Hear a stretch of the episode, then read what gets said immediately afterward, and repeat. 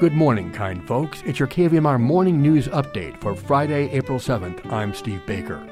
Penn Valley Fire votes to annex Rough and Ready Fire. But first, some weather. Nevada City, Grass Valley today, showers mainly before 11 a.m., high near 49. Quarter inch of new precipitation is possible. Tonight, mostly cloudy, low of 41. Saturday, 61 and partly sunny. Sunday and Monday, sunny, highs in the upper 60s. Sacramento today, chance of showers before 10 a.m., mostly cloudy, high 60. Tonight, low 46. Saturday, high 69 and partly sunny. Truckee Tahoe today, rain and snow showers likely between 8 a.m. and 2 p.m., otherwise mostly cloudy and a high of 41. New snow accumulation less than one inch. Tonight, chance of rain and snow showers before 11 p.m., low 24. Saturday, high 51 and partly sunny. Placerville today, light rain early, then cloudy with showers in the afternoon, high 52. Angels Camp today, cloudy and a high of 57. Well, the Union newspaper of Grass Valley is reporting Penn Valley Fire Protection District directors have unanimously voted to allow Local Area Formation Commission, LAFCO, to take the next steps for the annexation of the Rough and Ready Fire Protection District at Tuesday's regular meeting.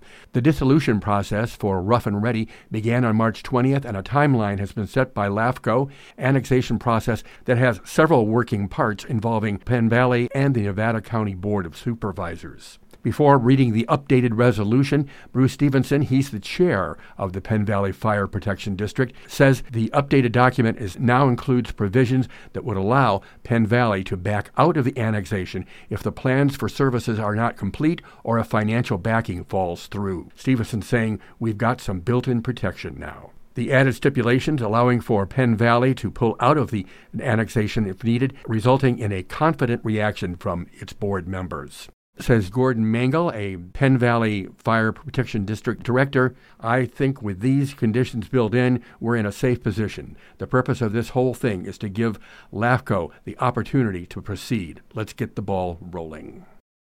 MineWatch, a coalition of 25 organizations led by the Community Environmental Advocates Foundation, has submitted its final comments opposing reopening of the Idaho Maryland mine to the Nevada County Planning Commission and Board of Supervisors.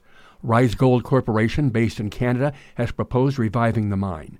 A final environmental impact report was released in December. The County Planning Commission is set to consider the issue at a public hearing on May 10th. In its letter, the coalition calls for the Planning Commission and Board of Supervisors to avoid prolonging the battle over the mine. The letter states that a majority of Nevada County residents do not support the project. It asks the county to deny approval of the mine and to not certify the final environmental impact report. This from the Sacramento Bee. Governor Gavin Newsom finishing his first trip this week under the banner of a national campaign to speak out against red state policies, meeting with students of New College of Florida, the small liberal arts school that has become a culture war flashpoint under Florida Governor Ron DeSantis. The public college in Sarasota, known as a community of free thinkers, risk takers, and trailblazers, has become a target in DeSantis' crusade against higher education, which he depicts as a bastion of so called woke liberal ideology. On January 6th, the Republican governor effectively seized control, placing six conservative allies on the college's board of directors.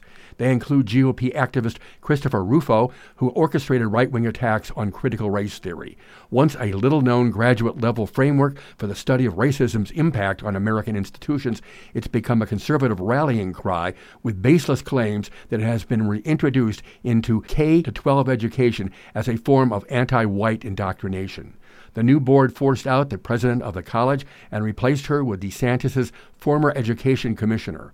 It also reportedly voted to abolish the college office handling diversity, equity, and inclusion programs. Newsom met with about two dozen students and faculty at a public library near the campus.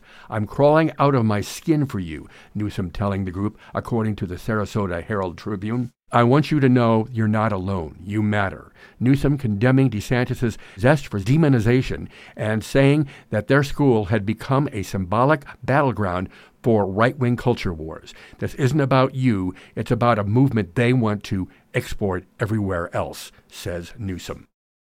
And a Forest Service news release says Due to heavy snowpack and near record wet weather conditions this winter, Tahoe National Forest has extended the seasonal closure period of its roads and trails to motorized use. Motorized vehicle use on forest roads during wet weather conditions causes degradation to soil and water resources. These actions will protect trails and roadbeds from damage during overly wet conditions, reduce maintenance costs, and protect the quality of water with much of the forest area serving a municipal watershed. And generally on the west side of the forest, April 1st through April 30th will be closed. On the, generally on the east side of the forest, April 24th through May 23rd.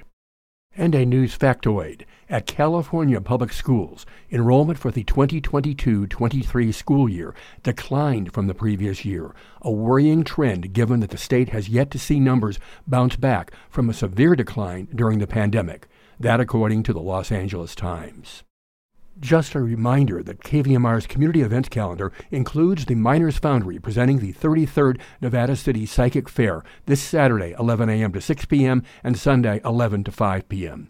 It's Northern California's largest gathering of metaphysical teachers, seers, crafters, and readers. The Miners Foundry is at 325 Spring Street, downtown Nevada City, plus it offers a psychic fair marketplace.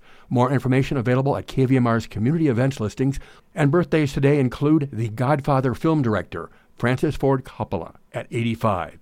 John Oates of Hall & Oates turned 75.